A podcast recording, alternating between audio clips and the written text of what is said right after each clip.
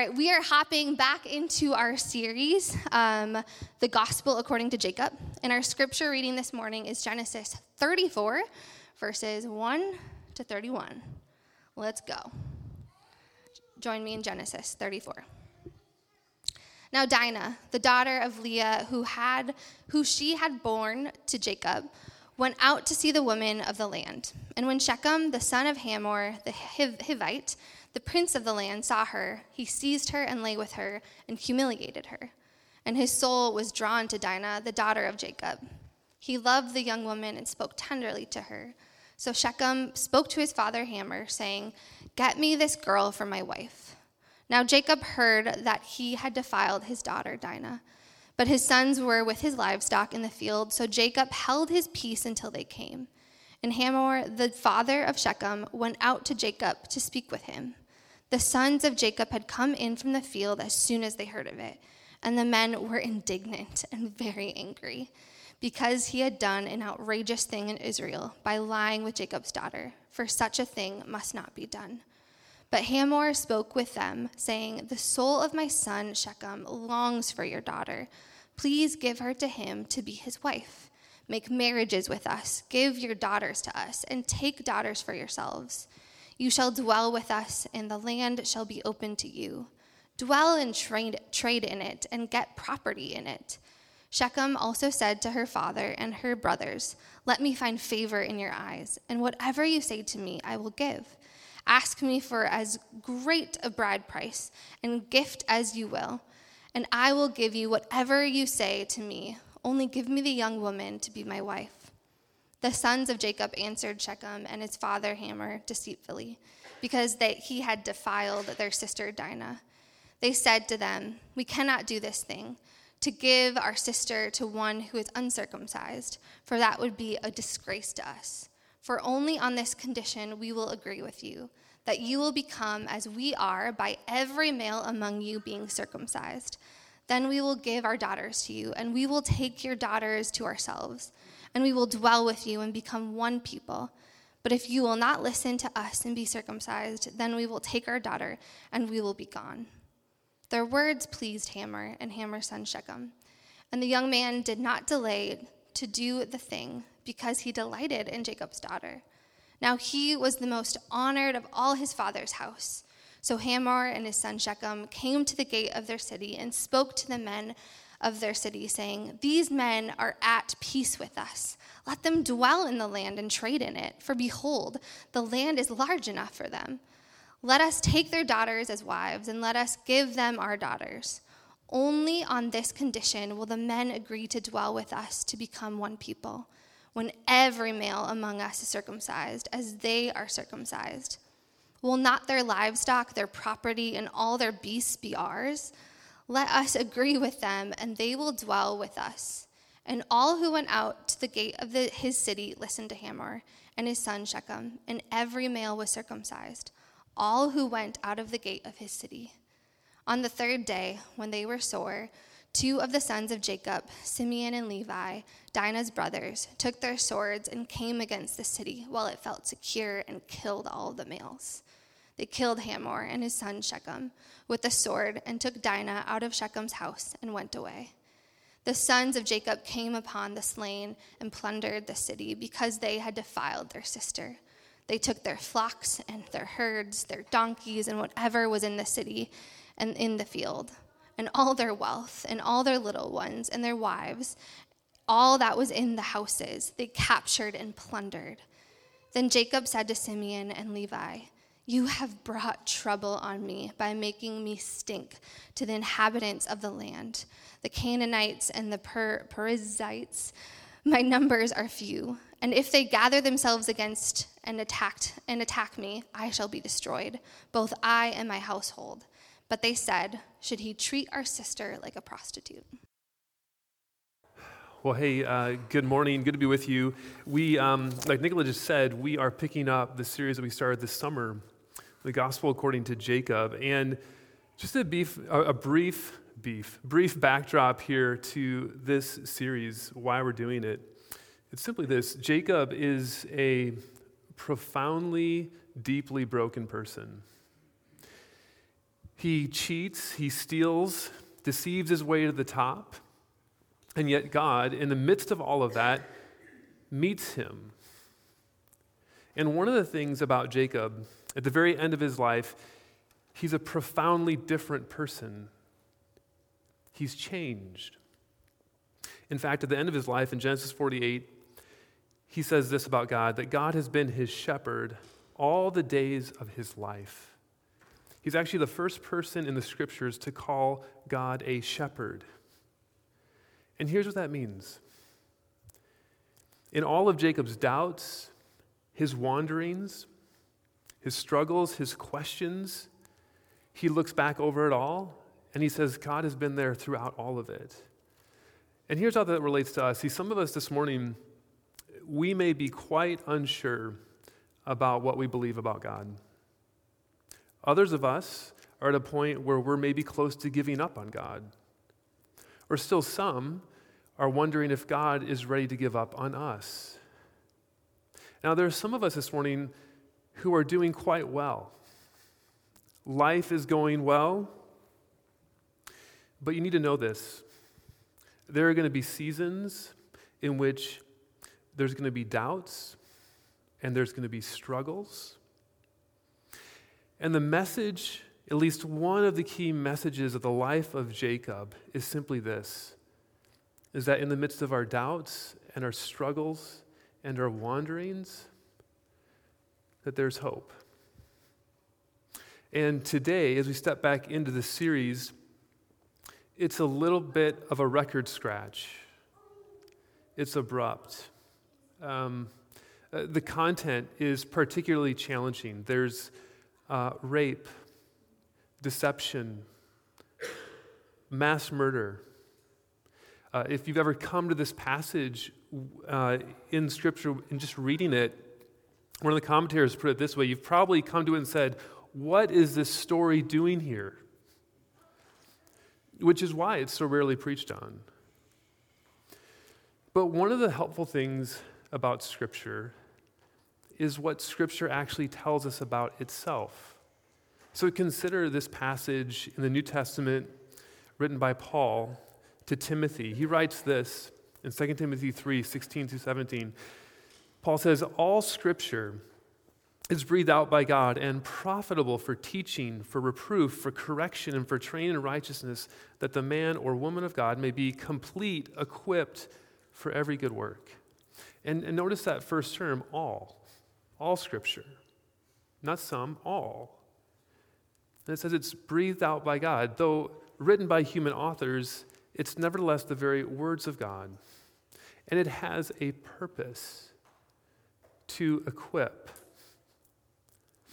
And that means even this passage, though it contains difficult content, is actually meant to be beneficial to you and to me.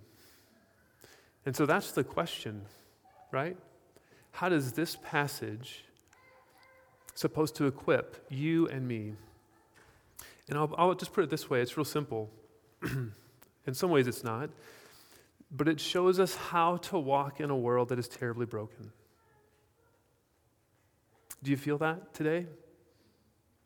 Do you feel the brokenness of the world today? This passage is here to actually to help you and to help me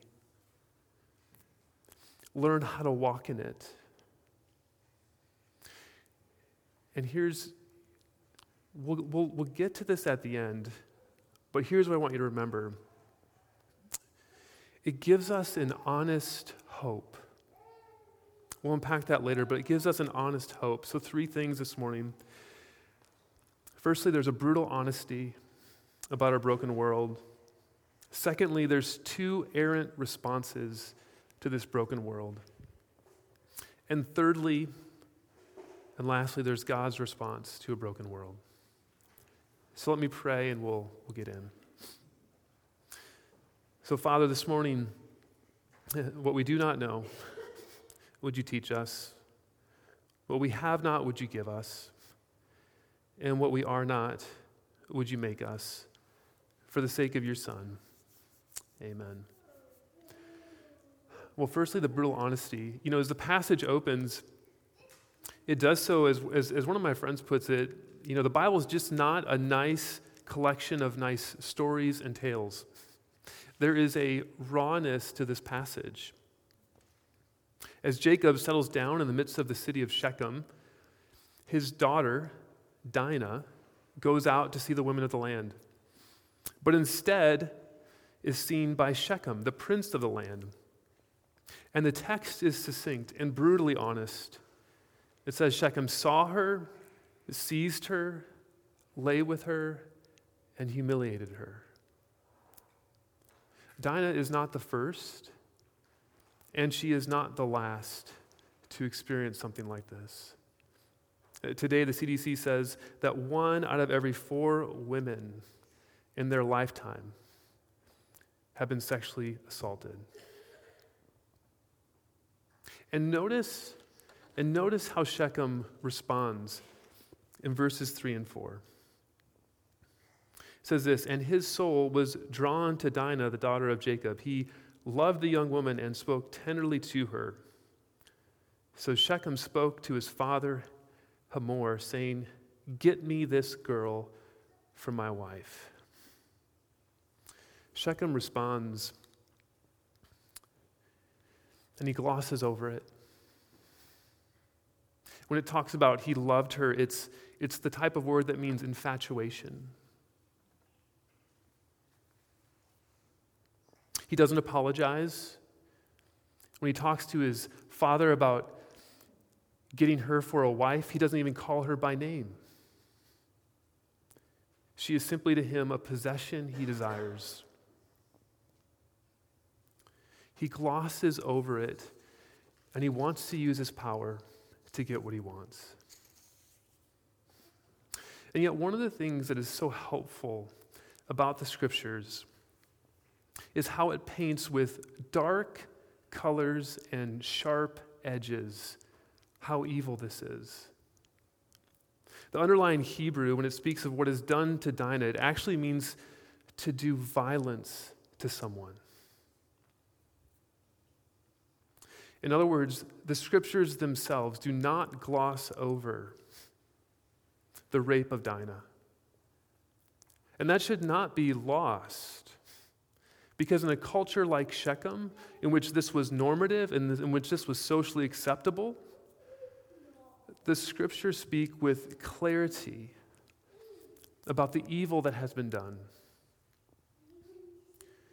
But we also need to consider one other truth in this passage. And that's this this passage is found in the opening book of the Bible, in which it opens in which a good God creates a good world. And oftentimes, if we're honest, when we look out at the events of the world and the injustices that are done, one of the common questions is Is there a God? Or to be a bit more specific, is there a God like this God, the God of Scripture, in a world like this, where things like this happen? In fact, this very question was one of the crucial hangups for C.S. Lewis back in the last century. He was an atheist, and he wrestled with this. And this is what he said He said, My argument against God was that the universe seemed so cruel and unjust. But then he wrote this But how had I got this idea of just and unjust? A man does not call a line crooked unless he has some idea of a straight line. And here's what Lewis is saying all of us can look out in the world and we feel it. We feel that something is wrong. And yet, that very feeling says something about something ultimate in the world. And if you say, there is no God, then you may have that feeling, but that is all it is. What happened to Dinah isn't unjust, it just is.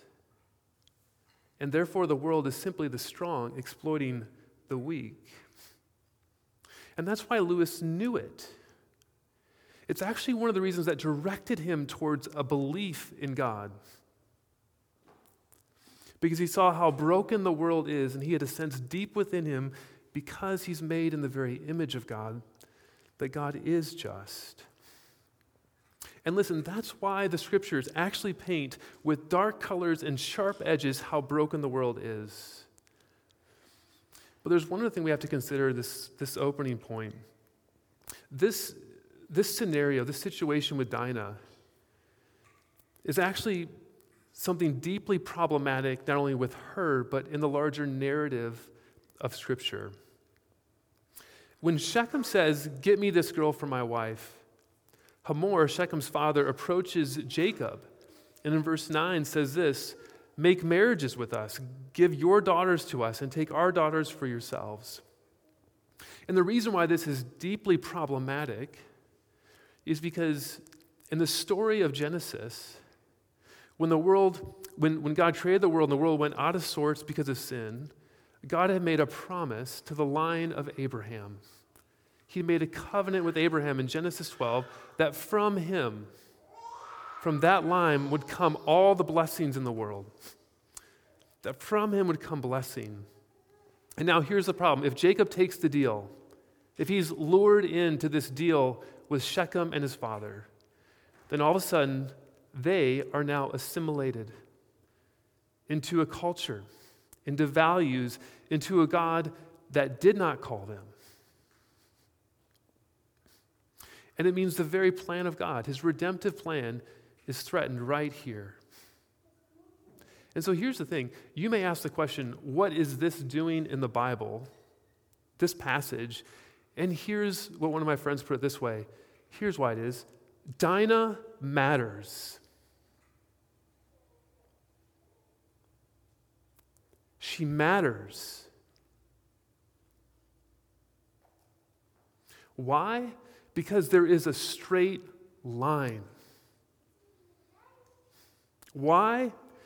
Because there is a God who is at work in the world, in the midst of this broken world, working to rescue it and restore it. And therefore, Dinah matters. But secondly, we see in this passage two errant responses in a broken world, and they're quite common. Look, at, look with me at verses 5 through 7. Now Jacob heard that he had defiled his heard that he had defiled his daughter Dinah, but his sons were with his livestock in the field. So Jacob held his peace until they came. And Hamor, the father of Shechem, went out to Jacob to speak with them. The sons of Jacob had come in from the field as soon as they heard it, and the men were indignant and very angry because he had done an outrageous thing in Israel by lying with Jacob's daughter, for such a thing must not be done. Jacob hears what happens to Dinah, his daughter, and he's silent. He doesn't say a thing. When he hears his daughter has been abused, he's quiet. Can you imagine? Right, right now, we, we find out later in the passage that Dinah is actually being held at Shechem's house. And she's waiting for someone to come. And her father's quiet. In fact, one of the literary features of this passage is the contrast between Jacob's sons, the brothers of Dinah, and Jacob. They hear of it, they come in from the field, and they're indignant. They're very angry, and rightfully so, because of, of, of what's been done. And this is actually the way the narrator censures Jacob. And here's one thing that's really important. If you thought, you know, the scriptures were something like, be like Jacob, no. if you thought the scriptures were full of good models or good examples, you just have to keep reading. What, listen, one of the things we've seen in the life of Jacob is how broken he is and how God has met him with grace. And even moments in the coming weeks, we will see him changed and transformed in wonderful ways. But accounts like this remind us how much he and how much we are in need of a God who is patient and kind. Ian Duguid, the commentator, made this statement. He said, We may not have the same, the, have the low of lows or the high or highs of Jacob's life, but nevertheless, like him, we need the patience and the kindness of a God like this. And yet, Jacob's response illustrates one of the errant responses to evil in this world, and that is to respond with passivity and quietness to the Dinahs of this world. The indignation and anger that Simeon and Levi have, at least at this point, is a right response for they're rightfully looking at the crooked line and saying, that's not right. And listen, to the degree that we respond like Jacob to situations with the Dinahs around us, with passivity and quietness, not filled with a sense of anger and indignation, it's errant. But the second errant response is what happens next.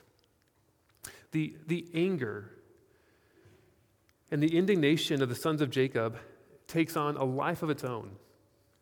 In the account continues, Hamor, the father of Shechem, begins to advocate for intermarriage and promises prosperity. You shall dwell with us, he said, and the land shall be open to you. and in verse 13, it says, The brothers of Dinah respond deceitfully. They say to him, Hey, we can do that, but only if you all get circumcised.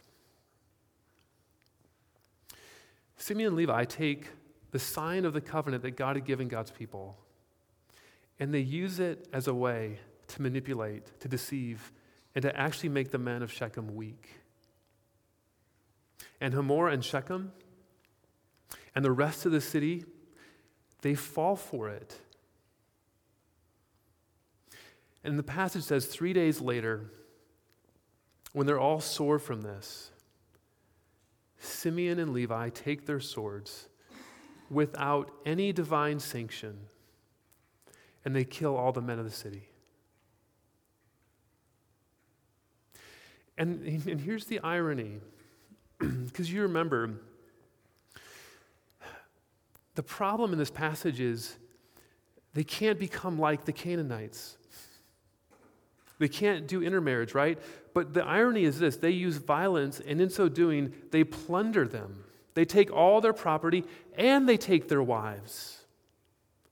And don't you see, they have now just become the evil that they were enraged by. Later on at the end of the book of Genesis, Simeon and Levi will lose position and power because of this very, very event. And you see, this is the second response that's errant to the evil and brokenness in this world. And it is to return evil with evil.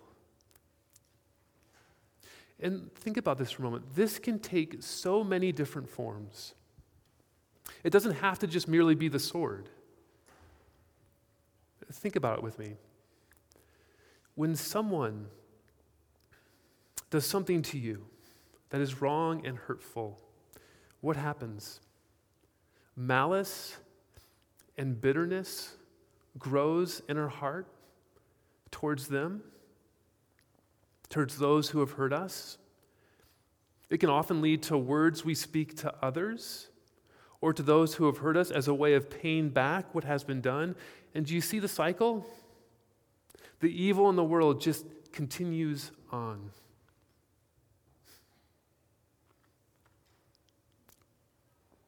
The account ends with Simeon and Levi and Jacob reconvening. And Jacob, for the first time, the first time in the passage, finally speaks. And listen to what Jacob says in verse 30. You have brought trouble on me by making me stink to the inhabitants of the land the Canaanites and the Perizzites. My numbers are few, and if they gather themselves against me and attack me, I shall be destroyed. both I and my household. All Jacob can think about at this point is his own skin. There's not even a mention of Dinah and what's happened to her.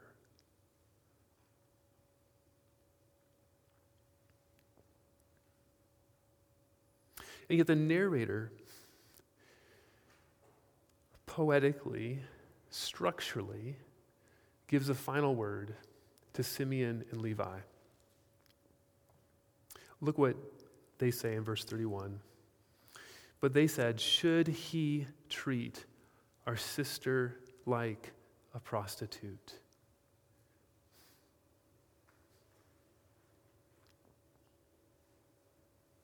And Jacob silent.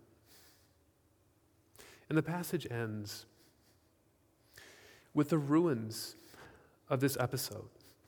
I mean, this, this is a fire on top of a dumpster fire. The reader is left wondering can this be repaired? Can this be healed? Is there any reason to have any sort of hope? But there's one more response. And it's one that you wouldn't notice because the chapter ends, but those markers were put in later. And even though Jacob doesn't answer, look who does. Look at chapter 35, verse 1. It says this God said to Jacob, Arise, go up to Bethel and dwell there. Make an altar there to the God who appeared to you when you fled from your brother Esau. God's response is go to Bethel and build an altar, a place of sacrifice. In the story of Jacob, Bethel was the first place that God met Jacob after he had cheated his brother out of his firstborn blessing. And God says, Go back to that spot and build an altar. Go back to that spot where I met you with my grace and build an altar. And friends, this is a subtle response, but it points us forward two years later when another descendant of Jacob would come. When Jesus Christ, God in the flesh, would enter this terribly broken world.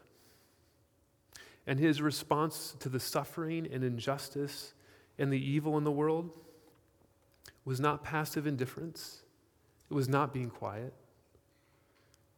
And it wasn't overcoming evil with evil. It wasn't revenge. Rather, in his first coming, it was a suffering love to offer himself on a cross, an altar, where justice and mercy could meet, where he could take our sin and all of its effects in the world and actually provide a place of hope and healing, where He could actually meet each one of us with grace and kindness. And here's the beauty. See, don't you see? This passage is brutally honest about the terrible brokenness of our world, and yet it points us forward to a God who, in the middle of that brokenness, enters into it in order to heal it. So here's the main question How do we live in a world like this? How do we live in a world where there is rape and there is murder and there is exploitation and the list goes on? And the passage gives us what I would just say is this it calls us to an honest hope. And here's what I mean oftentimes when you hear the word hope, it's very shallow. It's the type of hope that looks out in the world with the glass half full. But you'll notice this passage does not do that. This passage does not gloss over anything. It shows us what the world is like in all of its rawness. In other words, it calls us to deal with the world as it is, to not soften the sharp edges. And it gives voice to the injustices done to the likes of Dinah because there is a straight line. And one of the beautiful things about this is for those who get to walk with those who have walked through situations like this, it allows that individual to acknowledge with tears and grief, as my friend puts it, to know that healing will not come quickly, nor will it come easily. But also, in the midst of that honesty, there is also a hope. The late pastor John Stott put it so well when he said this I could never myself believe in God if it were not for the cross. The only God I believe in is the one Nietzsche ridiculed as God on the cross. In the real world of pain, how could one worship a God who is immune to it? He entered our world of flesh and blood, tears and death. He suffered for us. Our sufferings become more manageable in the light of His. There is still a question mark against human suffering, but over it we boldly stamp another mark, the cross that symbolizes divine suffering. The cross of Christ is God's only self justification in such a world as ours. And, and, here's what this means. Let me speak for a moment, particularly to those who have suffered like Dinah, who have been treated by men like the Shechems of the world as an object of passion to be exploited or have been treated by men like Hamor as a bargaining chip for economic purposes and gain, or have been treated by men like Simeon Levi as a source of moral outrage to meet with revenge, or men like Jacob treated with passivity and quietness. Would you look to another man, Jesus Christ? Who loves you and has suffered with you and has suffered for you.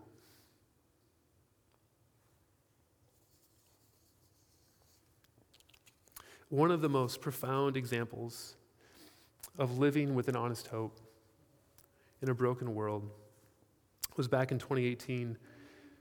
Rachael Denhollander, who was the first woman to publicly accuse Larry Nassar of sexual abuse, was the last of more than 150 women to speak at his sentencing. And here's what she said The Bible you speak of carries a final judgment where all of God's wrath and eternal terror is poured out on men like you. Should you ever reach the point of truly facing what you have done, the guilt will be crushing. And that is what makes the gospel of Christ so sweet because it extends grace and hope and mercy where none should be found. And it will be there for you. I pray you experience the soul crushing weight of guilt so you may someday experience true repentance and true forgiveness from God, which you need far more than forgiveness from me though I extend that to you as well. Do you see how she paints with dark colors the evil that has been done to her and so many? And yet she speaks about Christ. She goes to Bethel. And she says, even men like you, men like him, can find grace there. And yet also notice she is not consumed by revenge. Do you see that? Because she knows that Christ has died and Christ has risen, and he has promised to come again to deal with all that is broken and wrong.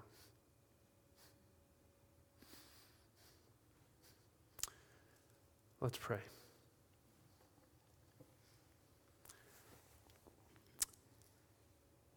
Father, we come to you today and we admit um, that we cannot fix this terribly broken world. In fact, we're honest with ourselves, we are complicit. We're a part of it. And we need your mercy and your kindness to meet us. We ask you to help us live with an honest hope, to not be passive or quiet in this terribly broken world, but also not to be consumed by anger or malice, but help us to be a people that walk in a way that honors your Son, the one who has come and lived and died and risen and will one day come again. And so we pray even now, Maranatha. Lord Jesus, come. Amen.